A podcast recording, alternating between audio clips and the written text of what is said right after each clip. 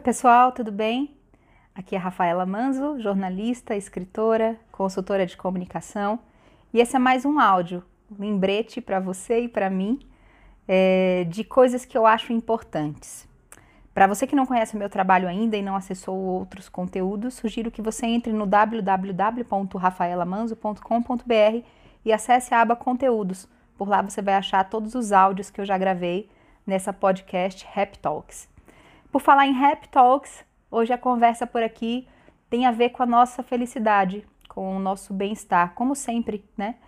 E a reflexão que eu tenho feito nos últimos dias é sobre o que a gente consome de informação externa. É, como que a gente vem consumindo os dados, as informações, os conteúdos que vêm do outro, seja qual for o outro, seja de um amigo nosso, de um familiar, seja do noticiário, seja de um filme, de um livro, enfim, não importa. O que importa é que a gente, desde muito cedo, é condicionado a eleger algumas vozes que são muito importantes para nós. Quando a gente é pequena, é normal que essas vozes sejam do pai, da mãe, de um cuidador mais próximo, de um avô, de uma avó. À medida que a gente vai crescendo, essa voz fica no professor, nos professores da escola, vai se tornando também a voz dos nossos é, amigos, dos pais dos nossos amigos, da comunidade a qual a gente pertence. Se a gente tem uma vida religiosa, esses líderes religiosos se tornam uma voz também presente e importante.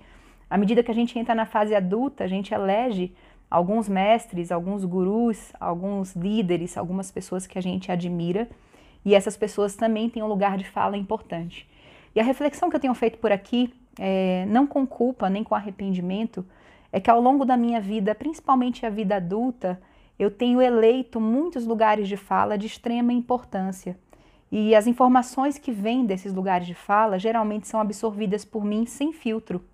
E eu fiquei elocubrando com esse tema na cabeça dos filtros, né? Eu falo tanto na, na comunicação, nas palestras que eu falo sobre filtros, da importância da gente pensar antes do que vai falar dos filtros que a gente usa, né, para o que a gente vai levar adiante numa conversa.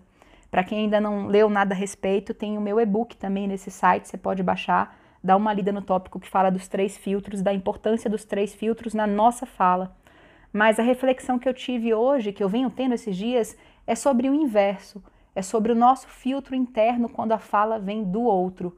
Será que a gente pensa sobre o que o outro está dizendo é, e sobre qual é a intenção do outro quando ele nos diz algo, é, porque eu não sei você, mas eu geralmente tomo como verdade se essa fala vem de alguém de extrema confiança.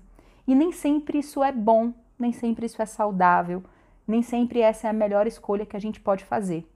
Às vezes as pessoas que a gente mais ama nos diz coisas, né, nos dizem coisas que não são completamente úteis ou aplicáveis a nós. E a gente, por ter um carinho muito grande por essa pessoa, por esse, por essa, por essa instituição, por esse lugar, acaba levando muito a sério aquelas palavras ou cumprindo o que aquela pessoa nos diz e nos fala para fazer, sem muito questionamento.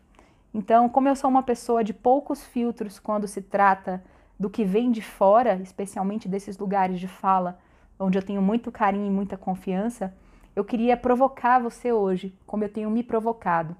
Por que, que eu estabeleço a necessidade de ter a aprovação, de ter essa comunicação tão é, direta do outro para mim? Por que, que eu não dialogo antes comigo mesma sobre aquele conteúdo, se ele faz sentido, se ele é interessante, se ele é relevante e, sobretudo, se ele é aplicável à minha realidade? Porque muitas coisas que o outro nos diz quase sempre está dizendo mais dele do que da gente. E a gente absorve, a gente abraça como se aquilo fosse verdadeiramente nosso, sem questionar. E aí, quando a gente vai perceber ao longo da vida, a gente percebe que está muito cheio de entulho do outro, né? De pensamentos que não são nossos, de crenças que não são nossas, de frases e regras e crenças, enfim, que não são da gente, que não foi a gente que escolheu, que não foi a gente que que criou, né? A gente só repetiu para dentro, ecoando a voz do outro como se aquilo fosse a nossa própria voz.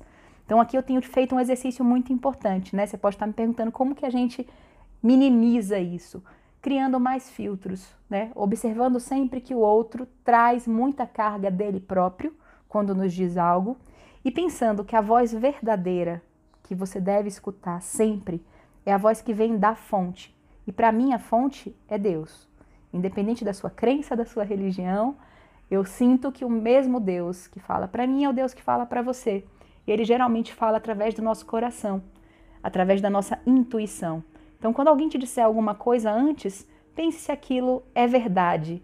É, faça uma consulta à fonte direta.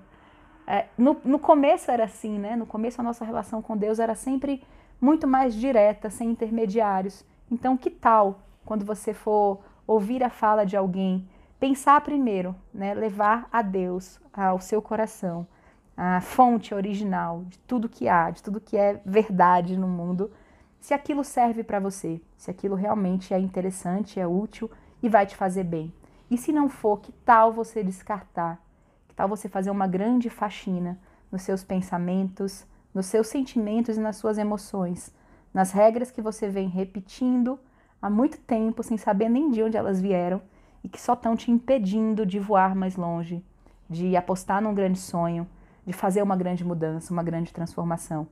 Que vozes você considerou sábias demais, mais do que você mesma, mais do que a sua própria voz, e você tem seguido a recomendação dessas vozes sem questionar. Que tal colocar mais filtros?